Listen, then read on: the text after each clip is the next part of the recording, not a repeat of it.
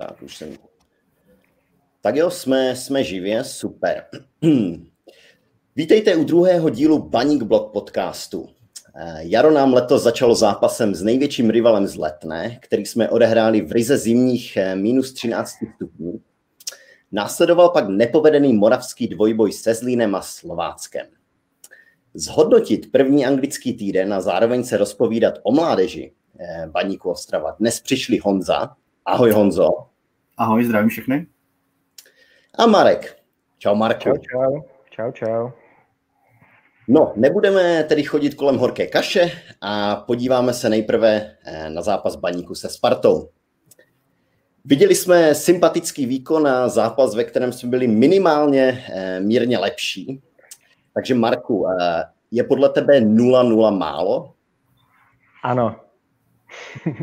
Jo, jednoznačně i s, ať už většinou se ty hodnocení rozdělují podle Eh, té staré známé věty, kdyby nám někdo před zápasem řekl, že to skončí tak, jak to skončí, tak eh, podle mě i na základě eh, situace před zápasem, tak i na základě toho vývoje během samotné hry hm, je bod zkrátka málo, protože si myslím, že jsme Spartu předčili obrovské množství věcí, ať už v pohybu, ať už v té předfinální fázi, Ehm, v defenzivě jsme hráli taky velmi dobře, ale jak říká jeden nejmenovaný a z mého úhlu pohledu bohužel nemoc populární český trenér, eh, rozhodla kvalita, respektive nekvalita v pokutovém území. No. Mm-hmm. Honzo, jak to vidíš ty? Já můžu jenom souhlasit, takže to Uh, určitě bych bral remízu ze Spartou před zápasem. Pořád je to Sparta, i když jim chybělo spoustu hráčů. Ale zase s nějakým odstupem vidím, jak ta Sparta prostě je herně docela špatná, velmi špatná, takže a vzhledem k tomu, jak jsme hráli, tak určitě to chtělo vyhrát a je to zklamání, je to ztráta. Je úplně jednoznačně, protože hm, vlastně, když se člověk na to podívá i optikou XG, byť teda a vím, že ne všichni mají tuto metriku rádi, tak si myslím, že celkem slušně ukazuje, mm, tak odpovídá celkem solidně na tu hospodskou otázku, a kdo hraje líp, nebo kdo hraje líp. Tak e, tam je to bylo 1,3 pro nás a 0,5 pro Spartu, což je celkem už znatelný rozdíl. A myslím, že jsme vlastně viděli i takticky hodně zajímavé utkání, kdy což se nestává v České lize tak často. A musím říct, že mi tak ani úplně nepřišlo zatím často v zápase Luboše Kozla, protože mám za to, že celkem hodně razí ten přístup eh, hrát takřka za každou cenu svoji hru a vnutit soupeři. Ale teďka uh, bych chtěl vypíchnout takové dva hlavní um, zajímavé body toho zápasu pro mě. A to bylo, jak sám trenér přiznal, uh, nasazení Kuzmy na hrad, čímž chtěl překvapit trenéra uh, Kotala. A na druhou stranu si myslím, že uh, trenér Kotal zase dost překvapil Baníkovce tím, že tak nízko stáhnul Božka do čkala. Já jsem osobně Božka asi nikdy neviděl hrát tak, tak nízko do té doby a e, bylo to, Baník na to musel reagovat, protože vlastně Adam Janoš na něj hrál takřka osobku. A díky toho se on musel e, Adam vysunout výš. A minimálně v druhé půli bylo jednoznačně zřetelné, že se přešlo do 4-1, 4-1, kdy toho nejdefenzivnějšího z těch záložníků nehrál, jak jsme zvyklí Janik, ale hrál to právě Filip Kaloč. Takže to byly takové jako věci, co mě na tom zápase hodně zaujaly a, a mě to prostě bavilo sledovat tyhle tahy a jak, e, e, jak co komu vychází a nám to zkrátka vycházelo lépe, ale bohužel jsme to nedokázali přetavit v branku. Mm-hmm. No já jenom do toho krátce vstoupím, že mně taky přijde 0-0 málo a ten výsledek málo. A hlavně teda vzhledem k tomu, protože po tom zápase ještě si člověk řekne, jo, dobré, jakože je to s tou Spartou, je to bod.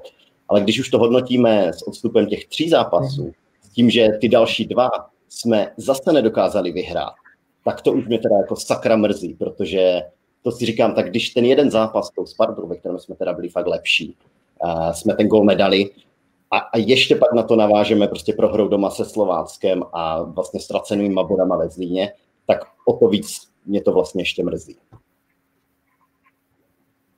No, přesně tak, přesně tak. To je dobrá poznámka. Vlastně jsme z prvních tří zápasů vytěžili jenom dva body, že jo? Což je, přiznejme si, bída. Přesně Co říkáte? Jo, promiň. Taková šance porazit Spartu nemusí být dlouho. Je to škoda. Už jenom mm-hmm. toho, že by ten, to týmu mohl dát psychickou uh, nějakou výhodu a takhle, že to, že umí porážet ty velké týmy a že to...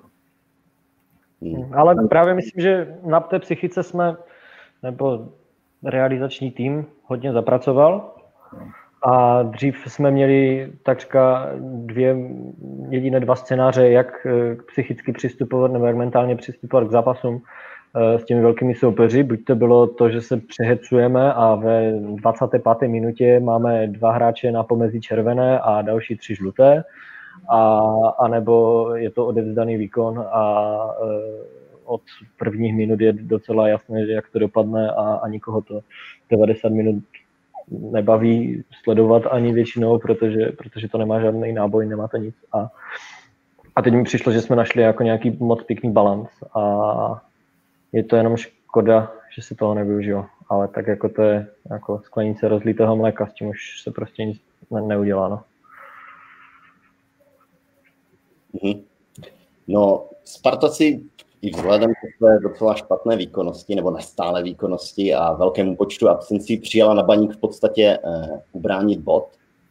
A, takže nejenom je, je škoda, že mm, jsme je nepřejeli, ale co říkáte na to, mm, na ty diskutované střely na branku a proti Spartě byla jenom jedna. Um, jak to hodnotíte, Honzo? Za tři zápasy javní máme čtyři střely na branku, takže docela bída. Ale pokud se nepletu, tak celkem jsme měli proti Spartě 12 střel a mm, bylo tam, bylo tam dost nebezpečných, takže nebylo to takhle špatné. Prostě, mm. Střela na branku je střela na branku a škoda, no.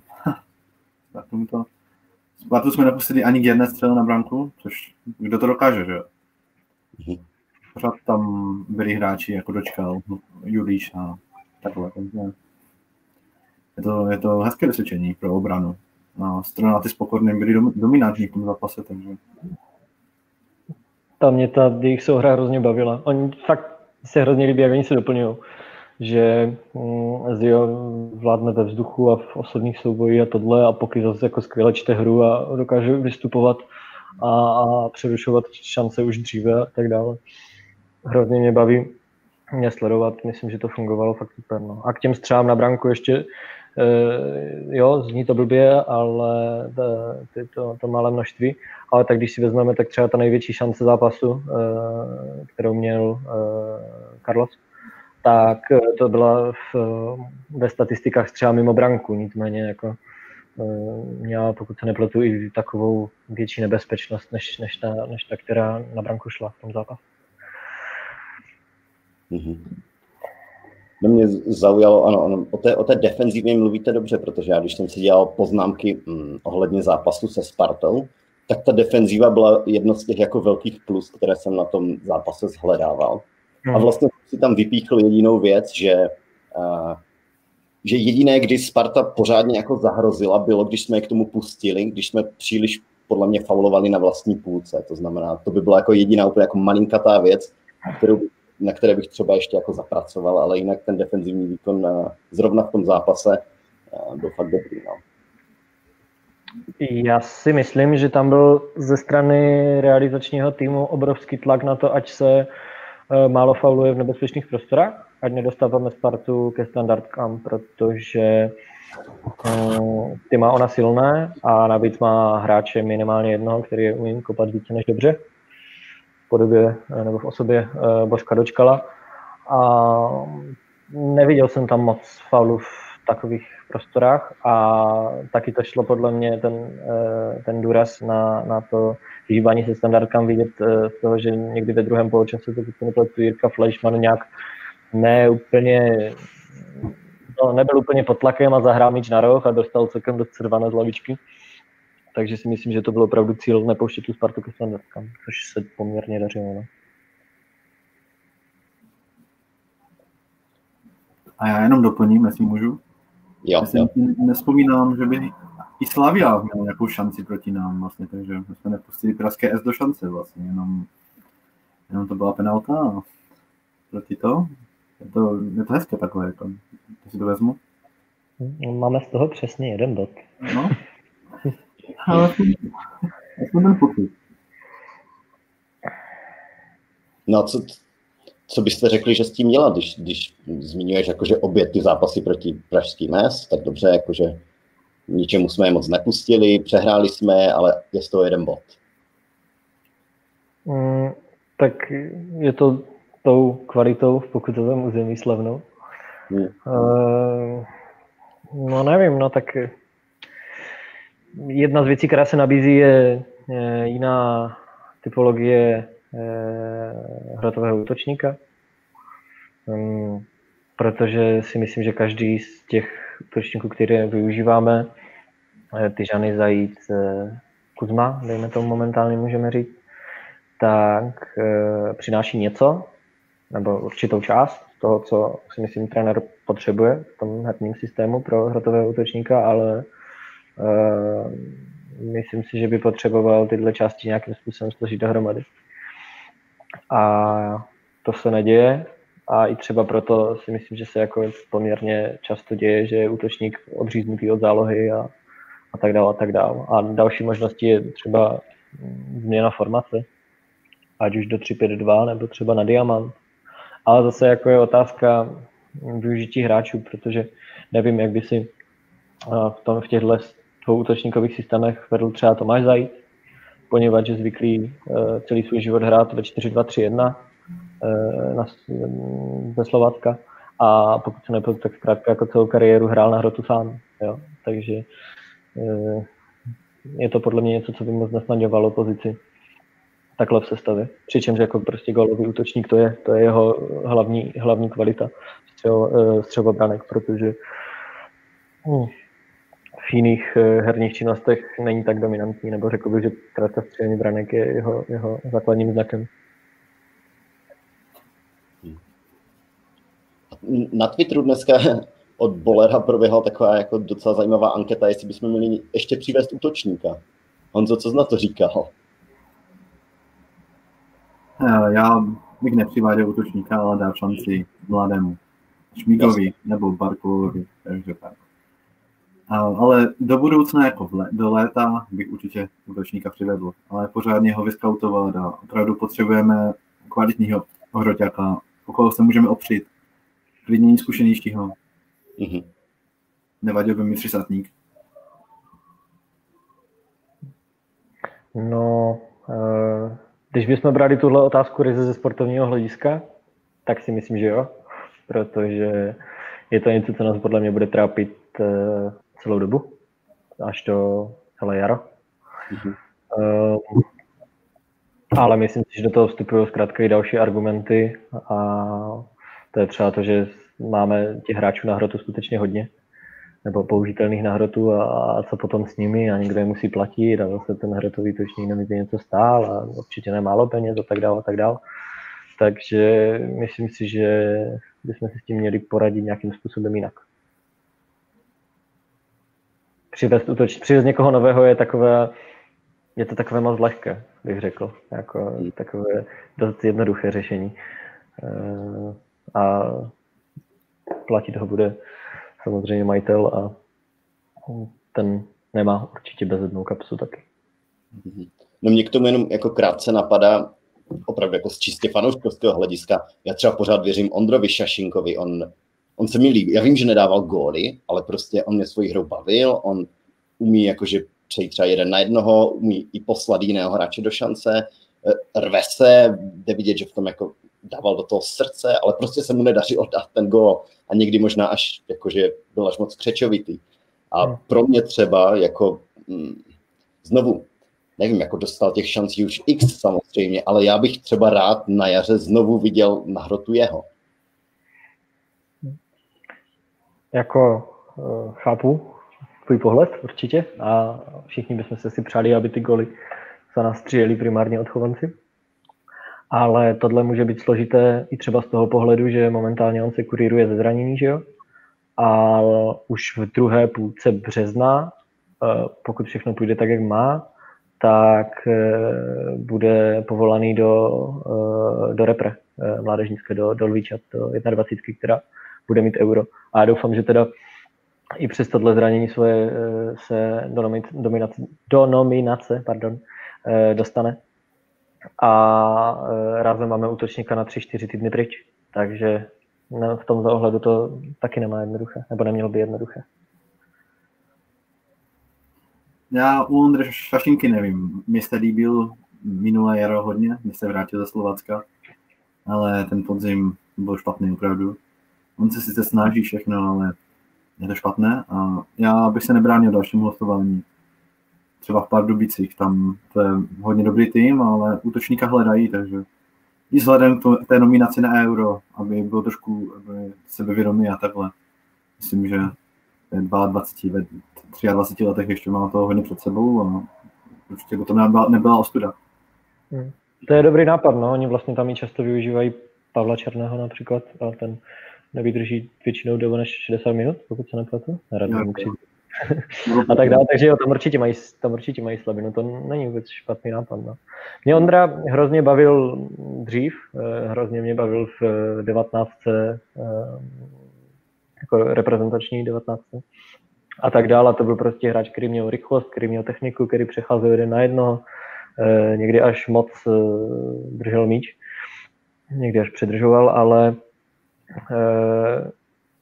všechny tyhle věci, které mě na něm bavily, a všechny tyhle věci, které ho odlišovaly v dobrém slova smyslu, podle mě ztratil. A nevím, čím čím to je, ale je to takovým podle mě tím eh, klišem, že se šel do ligy okopat a, a tak dále, a, ale nevím, podle mě ho liga strašně zničila naše a tím, těmi osobními souboji a tak dále, že byl často využívaný na hrotu a jiné. A mě to hrozně mrzí, jak to momentálně s ním je a myslím si, že kdyby hrál v jiné lize než v české, takže se mu daří podstatně víc a podstatně, podstatně víc. A je to obrovská škoda, ale já, byť bych si to moc přál, tak si úplně nemyslím, že se kdy stane tou jako útočnou jedničkou baníku. Když bych si to fakt přál. Mm-hmm. A bych to přál. No já se jenom rychle doptám, že kdyby šel třeba do těch Pardubic, Honzo, tak ty věříš, že on po tom hostování by se mohl vrátit a, a rozstřílet se teda i tady konečně? Nebo co by byla pojita, nebo, nebo by to bylo na prodej, nebo proč, proč ho posílat na to hostování? Ze Slovácka se vrátil v dobré formě, myslím, že měl dobrou, dobrý mood, takže proč ne? To zkusil ještě takhle a uvidíme. Hmm. Za mě ideální scénář, aby dal na euro 1, 2, 3 goly a pak potom jsme ho prodali do zahraničí. No. To je podle mě takový ideální scénář. Super, no. Tak pomalu se přelijeme eh, ke Zlínu a Slovácku, což jsem nazval moravským dvojbojem. A otázka je jednoduchá, proč jsme se ani v jednom ze dvou zápasů na Moravském poli pořádně nedostali ke své hře. Proč jsme tam neuspěli? Eh, Marku.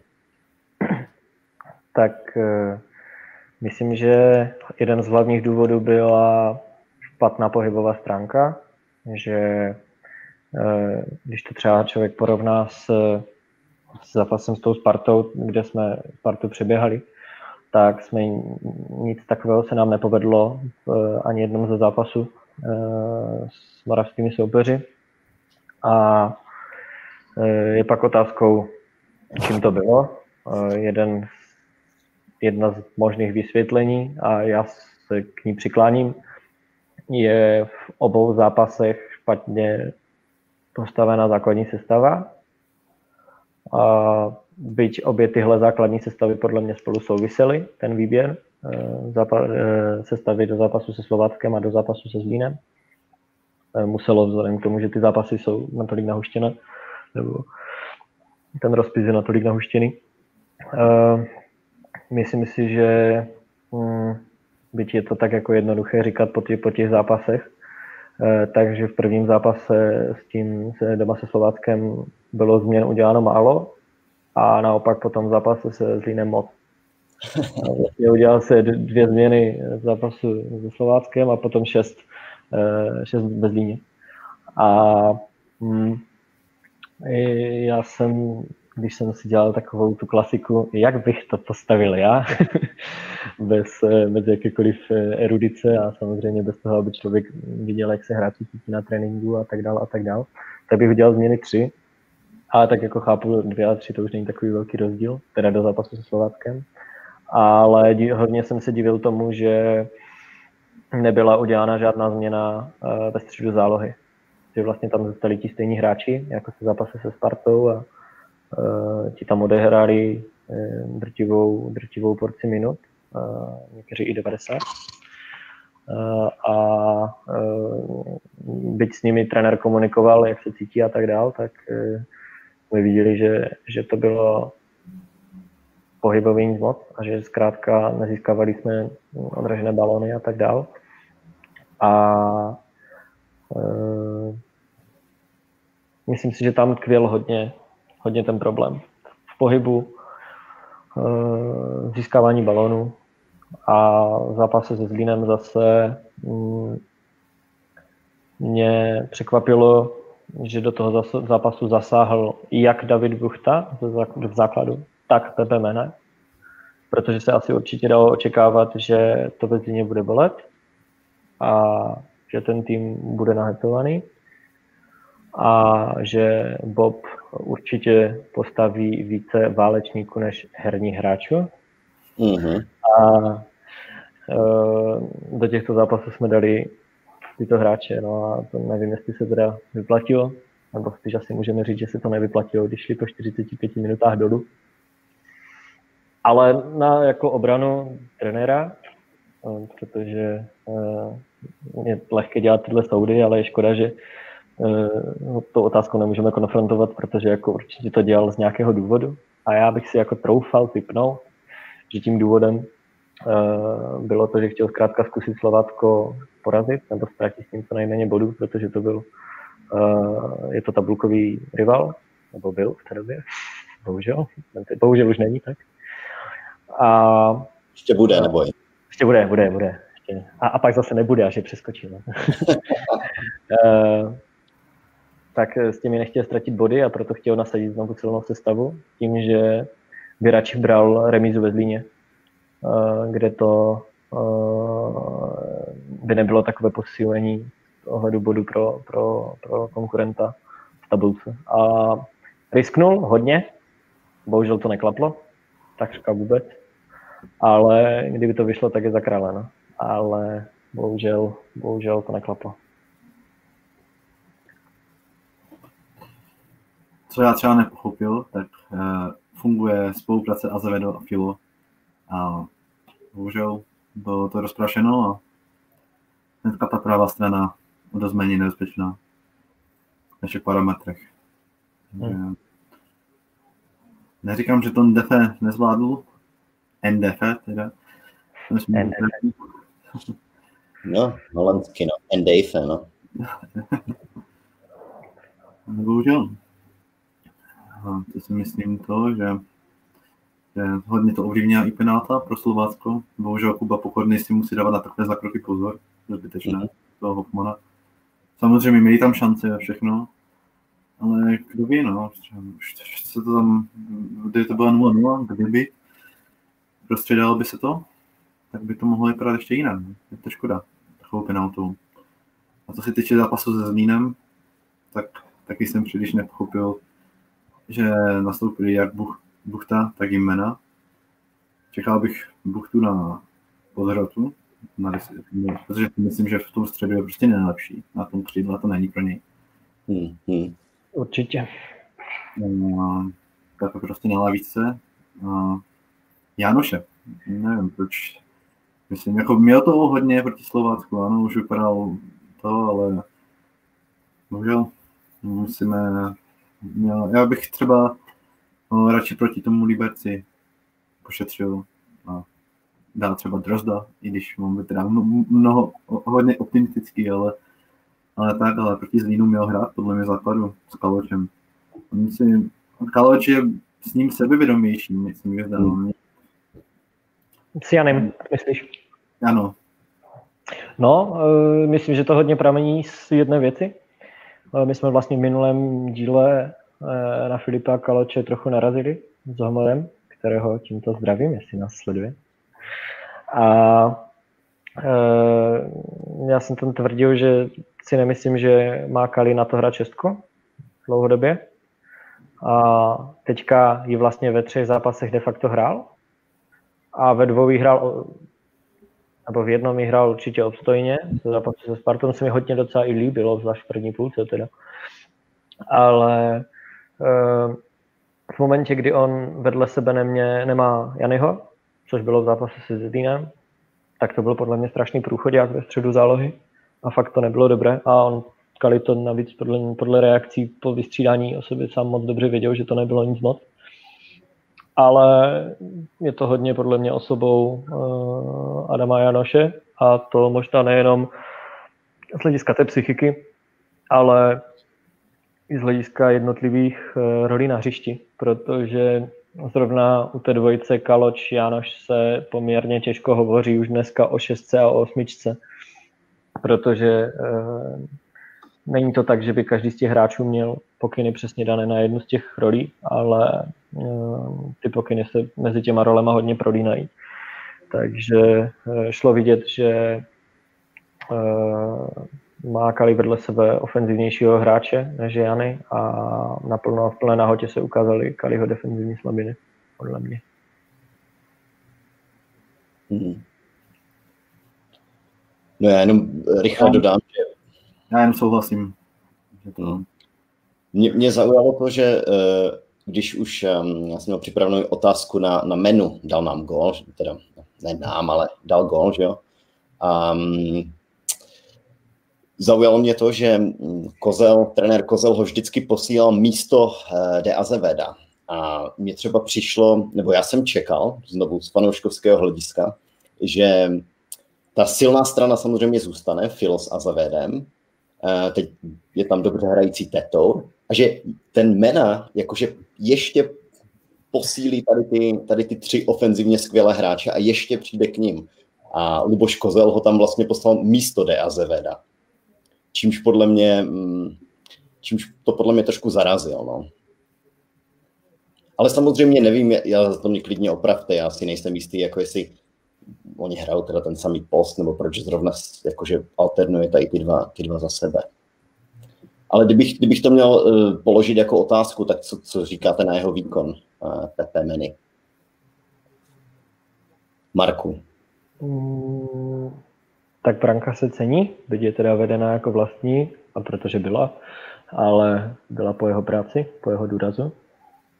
Mm, podle mě bohužel odehrál, odehrál e, asi nejslabší zápas, byť skončil brankou, byť, byť v něm cítil branku teda, ale, e, ale už je patrné na jeho adaptace na Českou ligu. Zase stejně jako, jako s tím Šášou, že se okopal. No, mm. takže některé ty věci, které nás bavily, se tolik neukázaly teďka v tomto zápase, ale to je souhrou spoustou různých věcí, nejenom, e, nejenom ním, ale Eh, taky jsem překvapený, jak málo je využíván zatím, ale myslím si, že je to tím, eh, že trenér považuje zálohu Janoš, Tetour, jména jako příliš nevyrovnanou, příliš ofenzivní. Ostatně, pokud se nepletu, tak na nějakou delší dobu tuhle zálohu zvolili jenom do zápase s příbramí, obzvlášť ještě proti desíti. A Eh, že v nějaké svoji osobní hierarchii má Dana Tetoura výš určitě než Pepeho Menu a že Dana Tetoura chce hodně hrát a tím pádem nezbývá v podstatě místo na Pepeho. A je to škoda, já, mě to fakt mrzí. No. A třeba bych si dokázal Pepeho představit ještě na jednom místě a doufám, že to ještě uvidíme, protože si myslím, že jsme si na to pořídili moc dobré hráče. Já bych hrozně rád Pepeho viděl vlevo a tím, že on je pravonohý hráč, takže by stahoval a balon, tak by hru hodně stahoval do středu, čímž by na sebe natahoval e, pravého obránce soupeře a uvolňoval lineu, po které by mohl pádit den defe. To by podle mě bylo něco hodně zajímavého, že bychom to tam mohli zajímavě přetížit tu stranu a, a využít e, prostoru, který by se tam otevřel. Tohle bych jako hrozně rád viděl a, a jsem na to zvědavý, jestli se to někdy stane.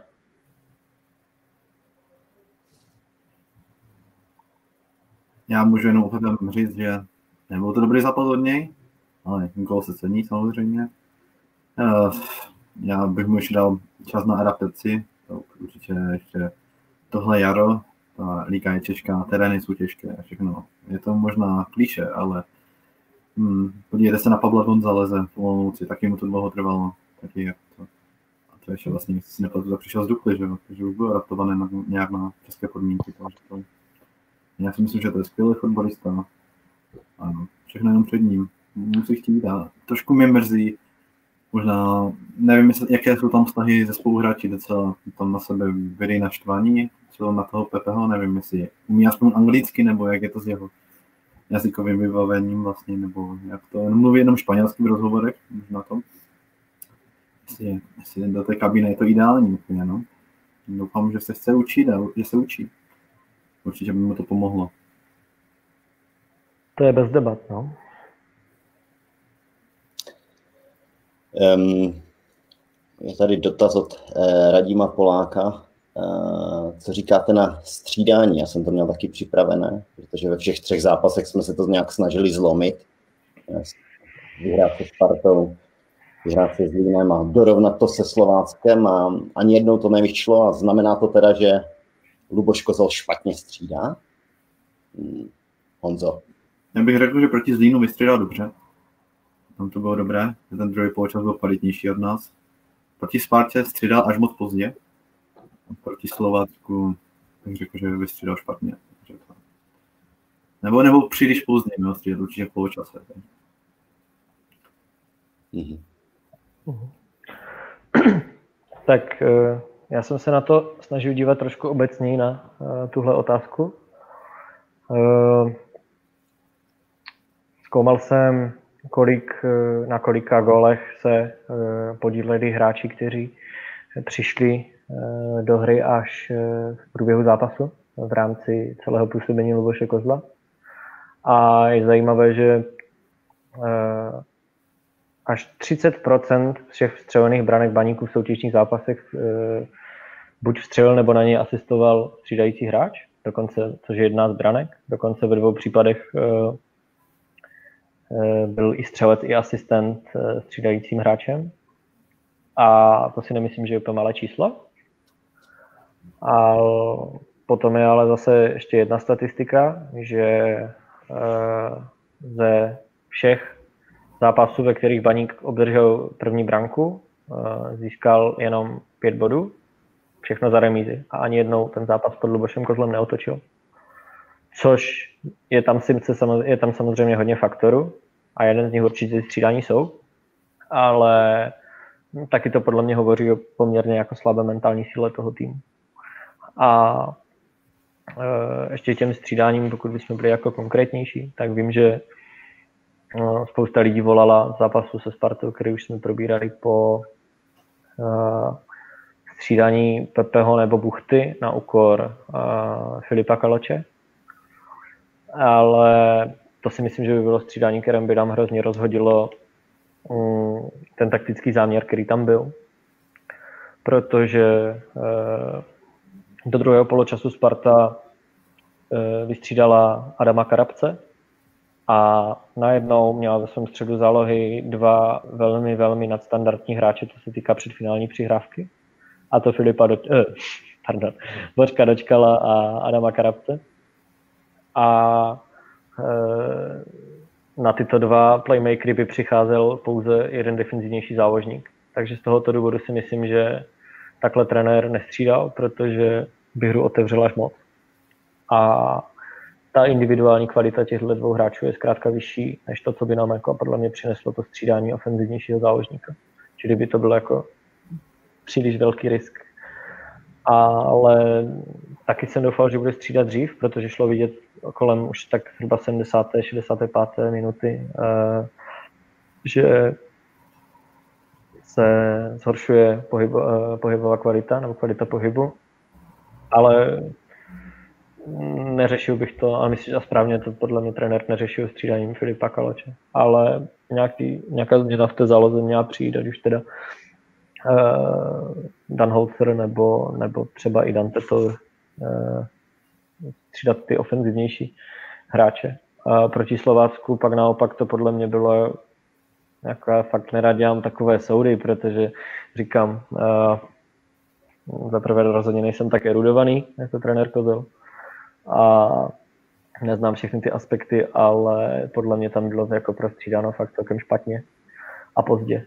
Uh, v poločase určitě měli přijít střídání, minimálně jedno. Uh, když šlo až strašidelným způsobem poznat, jak chybí Martin Fio na naší hře, a to zejména v těch ofenzivních nábězích, kdy ten Defe vůbec takovým způsobem nedoplňoval. To, to bylo klamání, byť chápu, že je to způsobeno tím, že není tak dlouho s týmem a tak dál. A uh, už vůbec nevím, co teda coach sledoval střídáním Kuzmanoviče do hry za Filipa Kaloče. To jsem vůbec nepochopil, k čemu to jako mělo zpět, protože nás to nějak jako podle mě nemělo jak pomoct kombinačně a tak dál a nevím, nevím, vůbec, vůbec jsem tady tohle stříhání nepochopil, co tím bylo zamýšleno a fakt mě to zajímalo, protože jsem to za prvé nepochopil a za druhé to podle mě nic nepřineslo. No, ale tak jako dobrá, no, tak uh, určitě se tím nějakým způsobem trenér poučil i třeba z výběru té jedenáctky s ohledem na ty rozbité mechanismy na, na, na straně a um, co od určitých hráčů může čekat v zátěži a tak dále. Já doufám, že se z toho poučí a, a že příště už to bude lepší. Tak jo, ještě něco? V zápasech se Slováckem a Zlínem? Hmm, já myslím, že už toho bylo jestli, dost. Jestli tak, tak se pomaličku začneme přesouvat eh, směrem k mládeži a máme takový oslý můstek. Neměli by pomaličku dostat šanci Šmiga a Kukučka? Honzo? Jednoznačně ano. Uh, Ondra určitě, Kukučka. To je prostě... Každopádně jsem rád, že je čtvrtým stoperem Ačku. To je velký posun. Ale myslím, že minimálně na Jadu Svozila má, aby dostával šance místo něj. Já totiž nejsem příliš fanouškem Svozila, abych se přiznal. Jeho hry.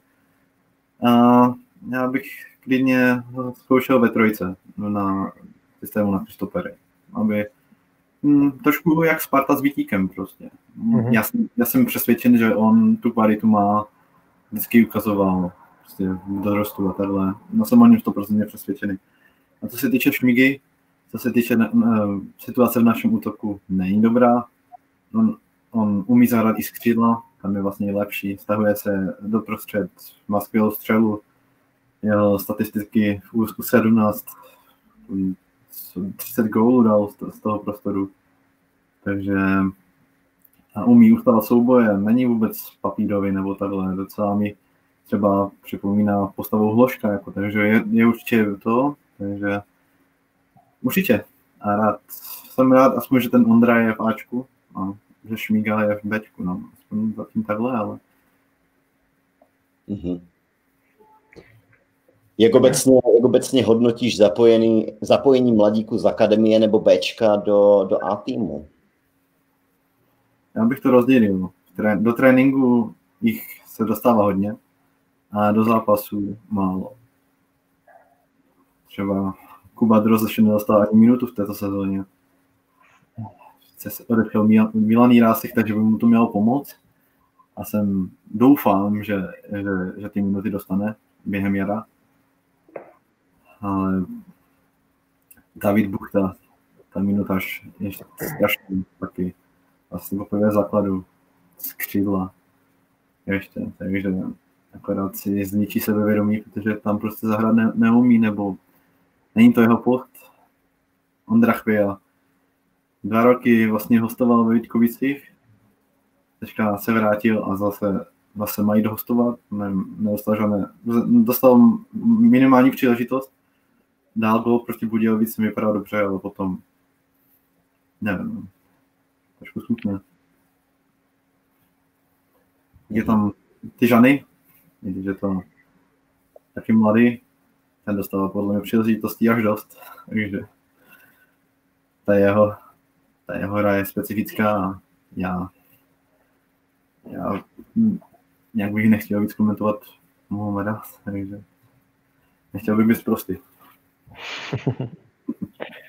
No, já myslím, že to, že pokud budeme nadále hrát tak, jak hrajeme, takže Šmídovskou kučkou i Drost velice brze šance dostávat začnou.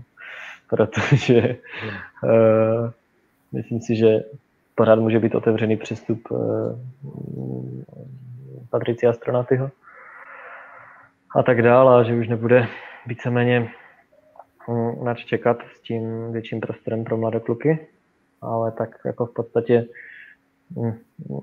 Když to tak řeknu blbě, není to něco, co bych si přál, protože podstatně víc bych si přál, kdyby jsme jako začali vyhrávat jeden zápas za druhým a uh, dostali se do jiné situace, než té, že už je to vlastně jedno a v úvozovkách může hrát kdokoliv.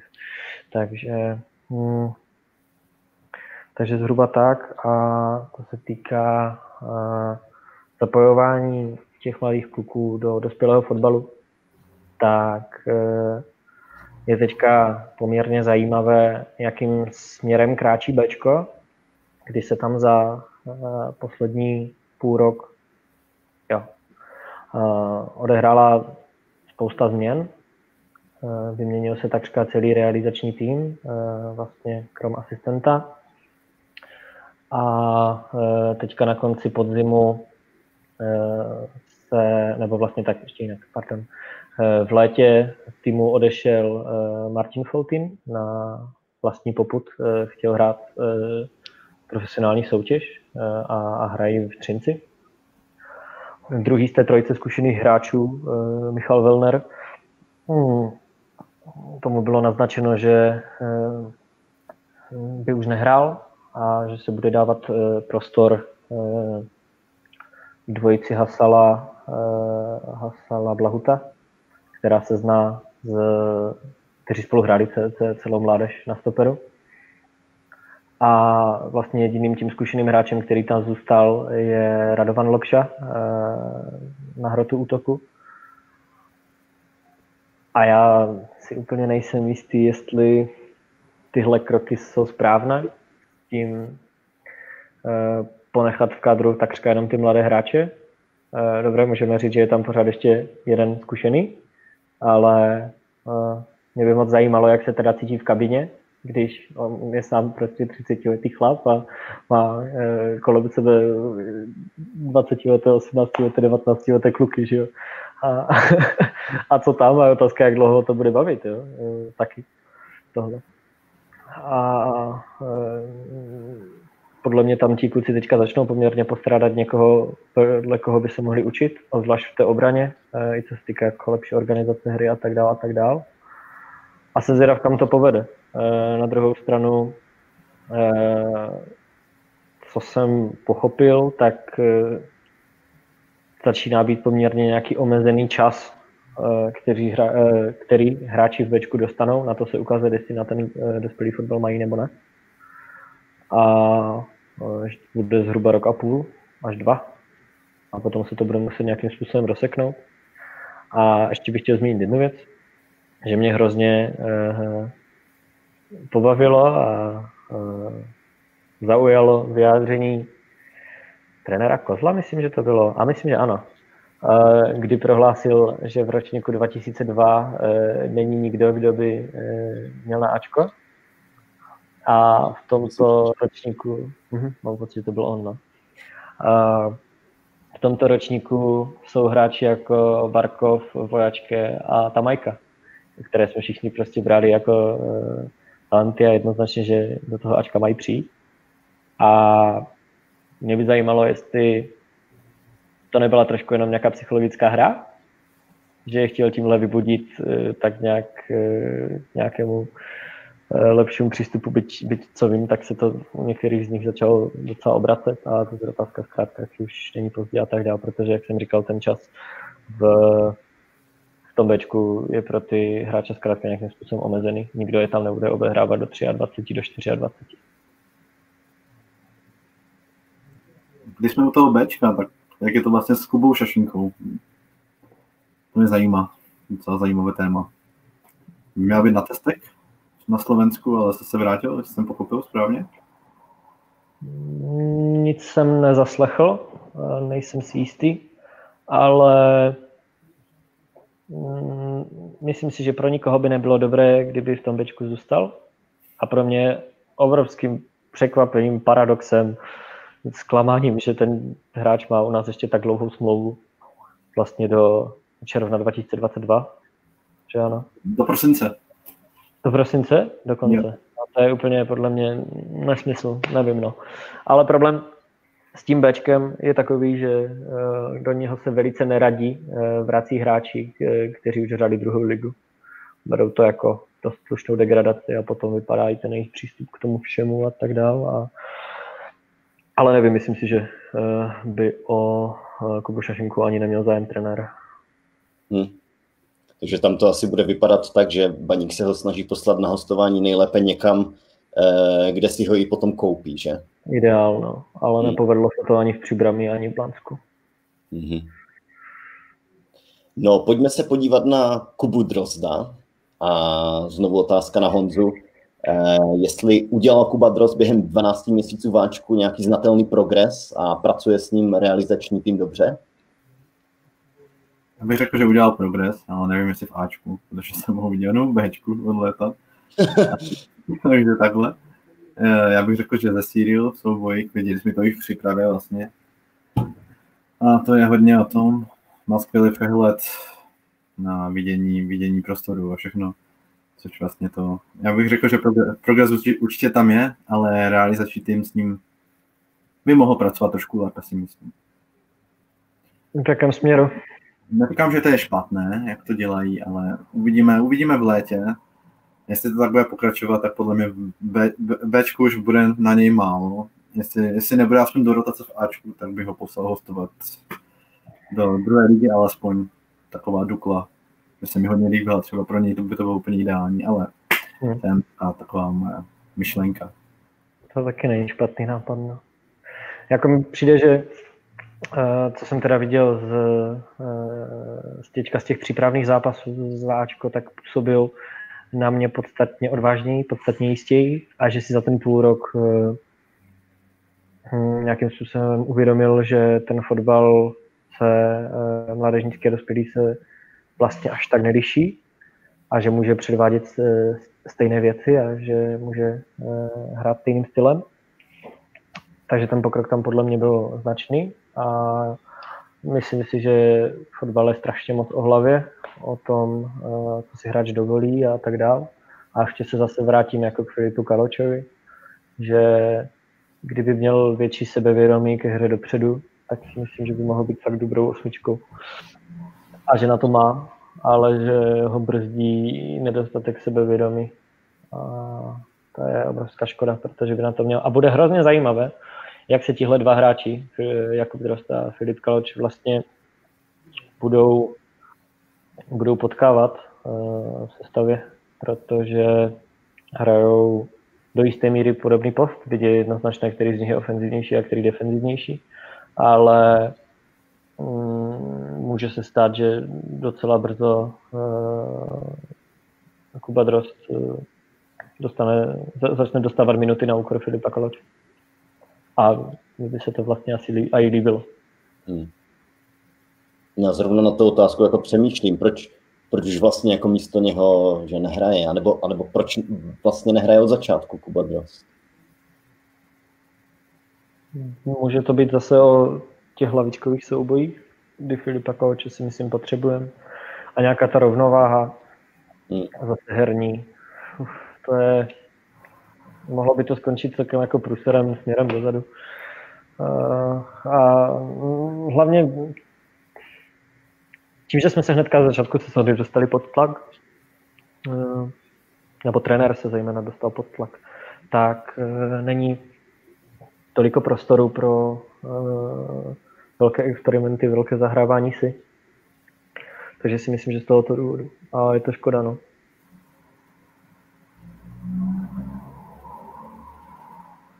Tak jo, pojďme se přesunout na, uh, už jsme ho naťukli, Ondru Kukučku.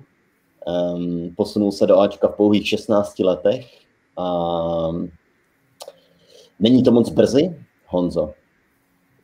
Ty jsi už o tom mluvil a tak dodej něco dál. Já jsem o Ondrovi 100% přesvědčený, že jsem ho viděl před 18 měsíci asi, takže ho sleduju dlouhodobě relativně.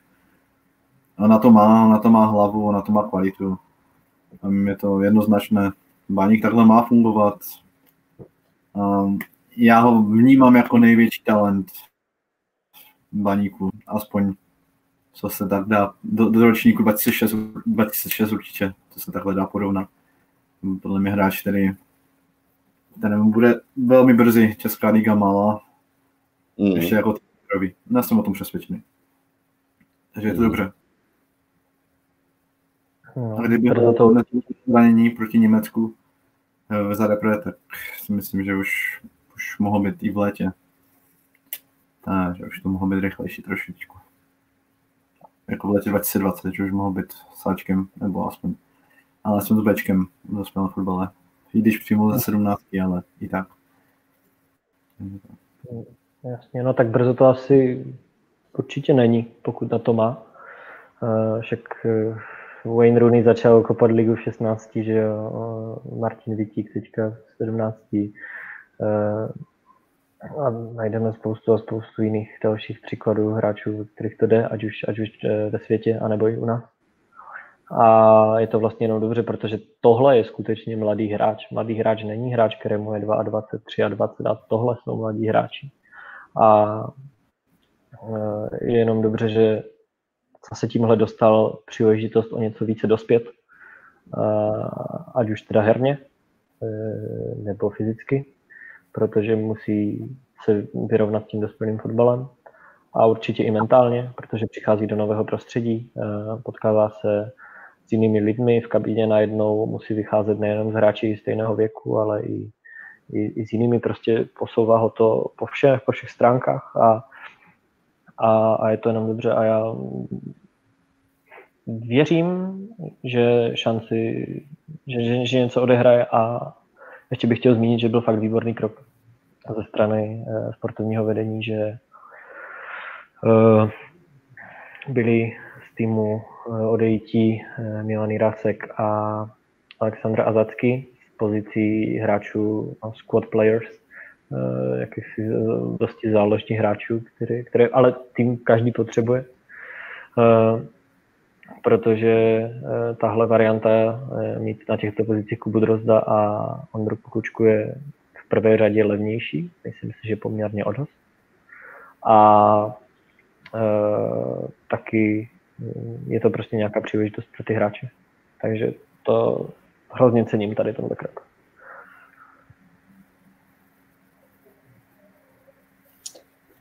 Jo, um, no a kdo další? Uh, o kom si myslíte, nebo kteří další mladíci z akademie by mohli následovat kroky právě Kuby Drozda a Ondry Kukučky a stát se během letoška třeba hráči Ačka?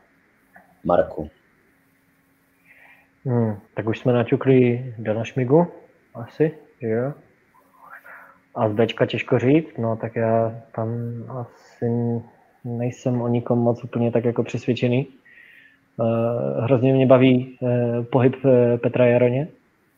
To, když ho vidím hrát, tak připomíná mi to citát Sira Alexe Fergasna, jak poprvé viděl běhat Ryana Giggse, že to bylo jako kokr Španěl, který honil ve vzduchu lítající papírek.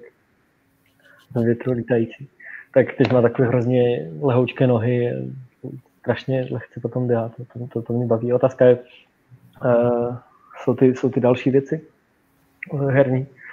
Uh, nevím, s Bčka mě tam asi úplně nikdo nenapadá a mládež, to bych vařil z vody. To se přiznám, mm-hmm. že mhm. to nasledované nemám. že no. už tak tomu věnuju dost času a ještě sledovat mládež, to už, to už bych nedělal nic jiného. Honzo, koho bys tam posunul ty? Šmiga je jasný, samozřejmě. A stále to dostane ze stále i Barko nebo Vojačka. Mají tu paritu, to mají ten, ten talent, že jo. Barko se mi třeba líbil, dokonce z křídla, což mě hodně překvapilo s jeho postavou, tak, když jsem ho viděl za Bčko. Mm-hmm. Takže jenom o tom, jenom je tomu pracovat a ukázat trenérovi, že já to, že já to má hlavu a že chce. Klidně ten tým je tam může být od léta, myslím, že určitě. Nevím, jak Vojta. Podle mě skvělý fotbalista, který se ničí sám, je to škoda. Tak dobrého fotbalistu technicky jsem v baníku dlouho neviděl, jako takhle, ale to se dělat. A nějak ten Peťa Jaron, nějak zmínil Marek, ten se mi hodně líbí. A u, u té mládeže je to složité tím, že mají zastavené soutěže. Mm-hmm. Takže, ale co se týče třeba ledna 2022, kdyby se to rozjelo od léta, což ty dorostenecké soutěže, jak očekávám, tak z ročníku 2003 je tam skvělý Adam Rehwald, to vlastně v 17. minulou sezonu měl skvělé čísla, asistence, všechno. Mm-hmm. Ten vypadá skvěle. Honza Nevřela, ten hodně pomáhá Dan, Danu Šmígovi, ten levý back. Si myslím, že má hodně zajímavé to vlastnosti. Denis Holub, útočník, se mi docela líbí, takže to uvidíme. To tam takto. Ještě z, ro, z ročníku 24 zajímavý, zajímavý stoper. Další Macej, jeden Daniel. Jo, Daniel. Jo, jo. Patrika Martina. To. Ještě, tam ještě zmínit Lukáše Levčíka z ročníku 24. Ofenzivní záložník, útočník, velmi elegantní. A dokonce z ročníku 25, tak Michal Málek, ten vypadá skvěle, to je takové ofenzivní hráč, dokáže hrát z křídla desítku. Ten si myslím, že by mohl jít do 19 od léta. A mhm. uvidíme. No, toto. Super. A... Samozřejmě brankáři, že jo. To je, Martin Hrubý má velký potenciál, ale je to, je to složité, no. To asi nějak s, s nějakým dalším výhledem do Ačka a takhle. Nebo i Láďa Kovařík a takhle.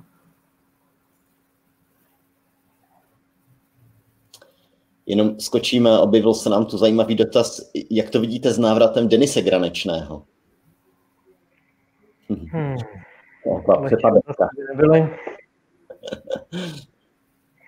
No nevím, no, tak eh, je to hráč, který už myslím si, že to tak bude vypadat, že eh, v době svého návratu do baníku nebude rok a půl hrát takřka soutěžní zápas. A no. to je strašně moc. Navíc eh, se bude vracet, on je, pokud se nepletu, říjen 98 a že mu bude 22,5 víc ještě. Což už jsme zase u toho, kdy si prostě už nemyslím, že to je mladý hráč. No, jasně, to, to s tím souhlasím, on už není, no. není mladěch, no. Ne. Byť samozřejmě jako kariéru má před sebou, ale už, už, už je to prostě trošku jiná sféra, než, než Ondra Kukučka například. A nevím, podle mě to bude mít hrozně těžké. Já jako hodně zdaru s kariérou přeju, protože jako zaseknout se zrovna v téhle době na rok a půl naprosto, to je, to je docela síla. To nemusí být už vůbec jednoduché. Hmm. Já osobně nepočítám s tím, že by se v Baníku ještě prosadil. Ale zase, zase podobně jako v případu Ondřeje Henky, zase by mu to hrozně přál. Hmm. Dobře, Přesuňme se na, řekněme, eh, menší výhled do budoucna. Máme tu dotaz, že jakým směrem by se měl baník obecně vydat. Měl by to být klub, který bude z drtivé většiny v intervalu 3 až 5 let spolehat na své odchovance, případně kluky z kraje? Honzo. Tak jistě. Paník by takhle měl, měl fungovat, samozřejmě. A už to začíná pod panem Grusmanem tak, tak vypadat. Třeba nákup Lukáše Čenčaly, ten, ten mě hodně potěšil. Hráč do budoucna, takhle. šikovný kraje. To tam není, tam není moc co ztratit. A kdo jiný než Baník by měl být založený na odchovancích, že? Máme šikovné hráče v Ostravě, v Ostravě, z Ostrovska. To se dokazuje pořád, takže já doufám, že ještě to tak bude, ale chce to čas. A samozřejmě musí mít tu kvalitu, protože já doufám, že Baník bude už pod panem Bravcem vždycky ambiciozní. Jestli nic nestane, že bychom spadli zase někde na místa, kde nechceme, které si ještě pamatujeme. jsme teď, přesně teďka jsme na místech, kde nechceme být. Aspoň já tam fakt nechci být. Ale chápu. Já jsem myslel, že 13. 14. místo. Jo, jo. Jiné, no, takže to. Třeba toho ročníku 24 si tam slibuju, že by do, do, třeba v těch, za těch pět let mohlo tam být 5-6 hráčů pro baník určitě. Někde, u některých to bude a u některých to bude rychleji, že jak jsem se bavil o Androvi Kučkovi a to je normální. Mm-hmm. Jo, tak to je téma, ta filozofie klubu, si myslím, že je nastavená jasně. Se o tom eh, řeklo hodně a že je to pevně dané, jakým způsobem to vypadá takže tam asi není o čem. A z drtivé většiny je to těžko říct a nevím, myslím si, že je určitě dobré eh, to doplňovat o, typologický nehráče, kdy jako v Česku určitě umíme vychovávat jisté typy hráčů, ale zase tam potom nám někdo chybí v jiných fázích eh, hry a do jiných situací. Takže tam je to podle mě velmi příjemné doplnit zase od někud jinut, třeba nejenom z Česka a právě z zahraničí. Proto třeba kvituju příchody uh, eh, NDFho a Hasaneho. To se mi líbí. A o, o, teda celkově eh, zalepit, eh, nebo aspoň částečně vyřešit situaci krajních beků, co se týká budoucna hnedka v jednom přestupovém období to je podle mě docela majstrštyk, to jako klobouk dolů. A myslím si, že byť NDF zatím um, asi nikoho nenatchnul výkonnostně, z toho mála, co jsme viděli, tak si tak jako to trošku myslím, a doufám, že se to neotočí proti mě, to bylo tvrzení, že to jako nemůže být špatný přestup. Na ligu, dlouhodobě skautovaný, uh, ať už osobně, tak i pomocí datového scoutingu byl proklepnutý. E, nebo spíš ty informace byly potvrzené tím datovým scoutingem. E, nemusí se stěhovat, protože zná region, pokud se tak již žije v Ostravě celou dobu a tak dál, takže já nevím, já myslím, že pokud nepřijde nějakého zranění vážné, tak to je transfer, který nemůže dopadnout špatně o to víc mě pak překvapilo, že byl nejednou využitý na křídle. To překvapilo podle mě asi každého z fanoušků. A trenér Kozel tímhle. E, doufám, že tím nepřekvapili samotného NDFho. mm. Ale asi jsme ho všichni čekali zatím trošku jinde. Já hlavně na tom levém beku jsem ho čekal a překvapilo mě, že tam to ještě, ještě jsme ho tam neviděli.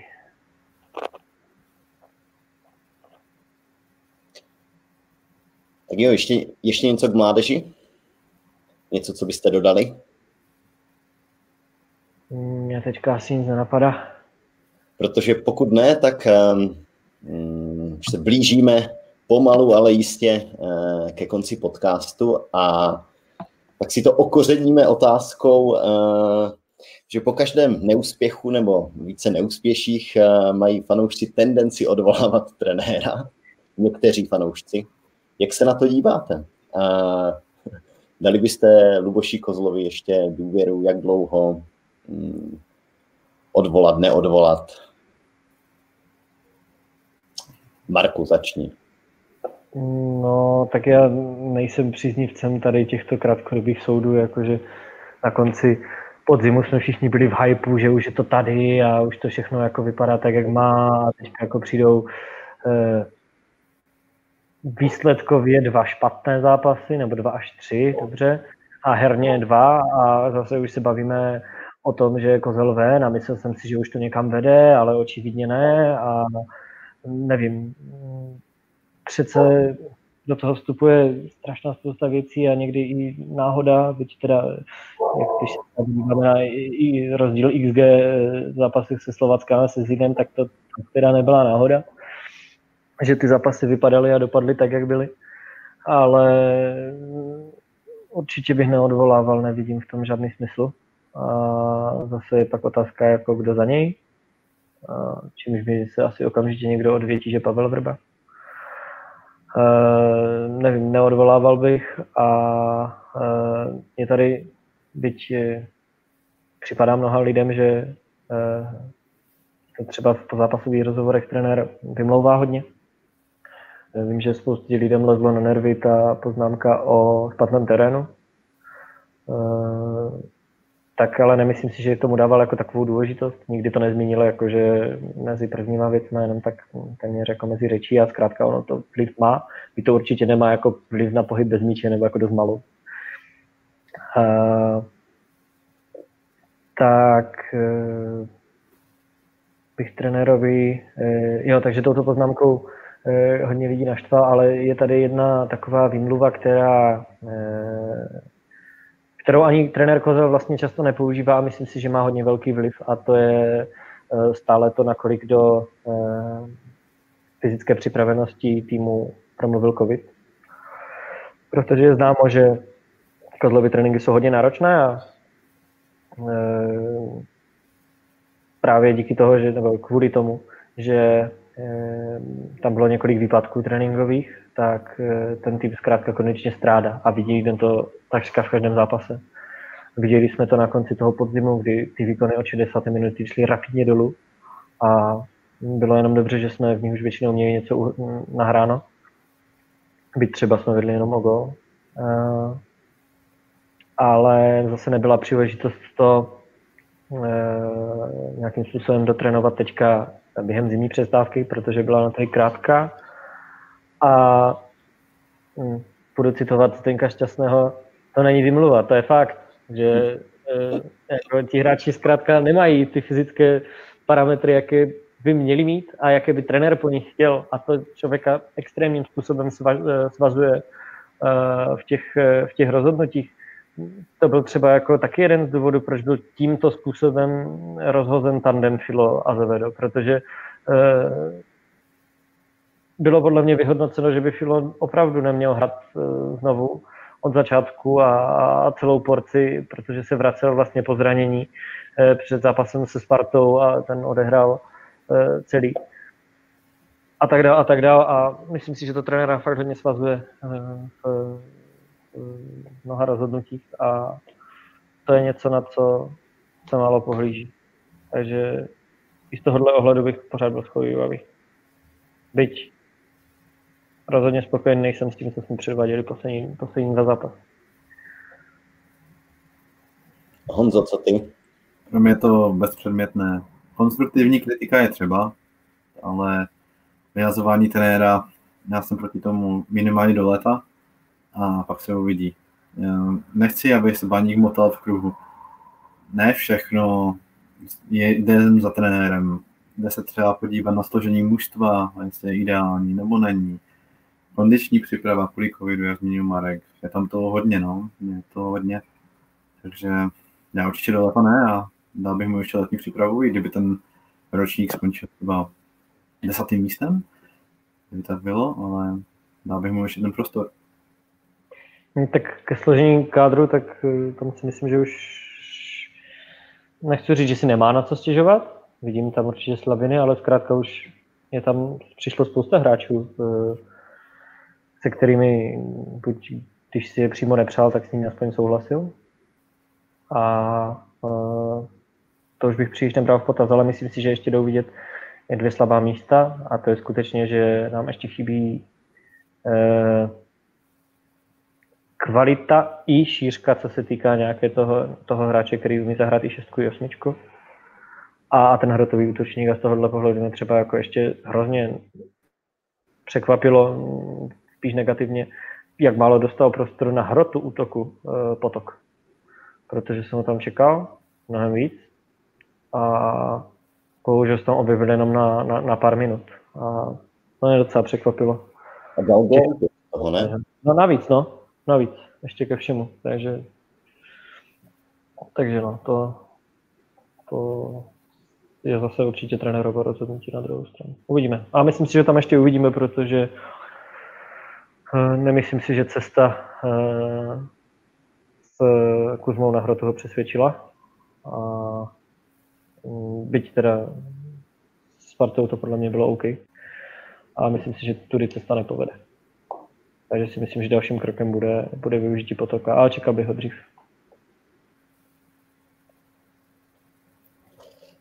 Tak jo, um, pro dnešek je to všechno. Uh, děkujeme za dotazy z publika. Uh, děkuju Markovi i Honzovi, že se ke mně dneska připojili. Uh, rádi. Uvidíme se během několika týdnů znovu při další relaci Baník Blog podcastu. Tak jo, ahoj. Ahoj a díky. Ahoj.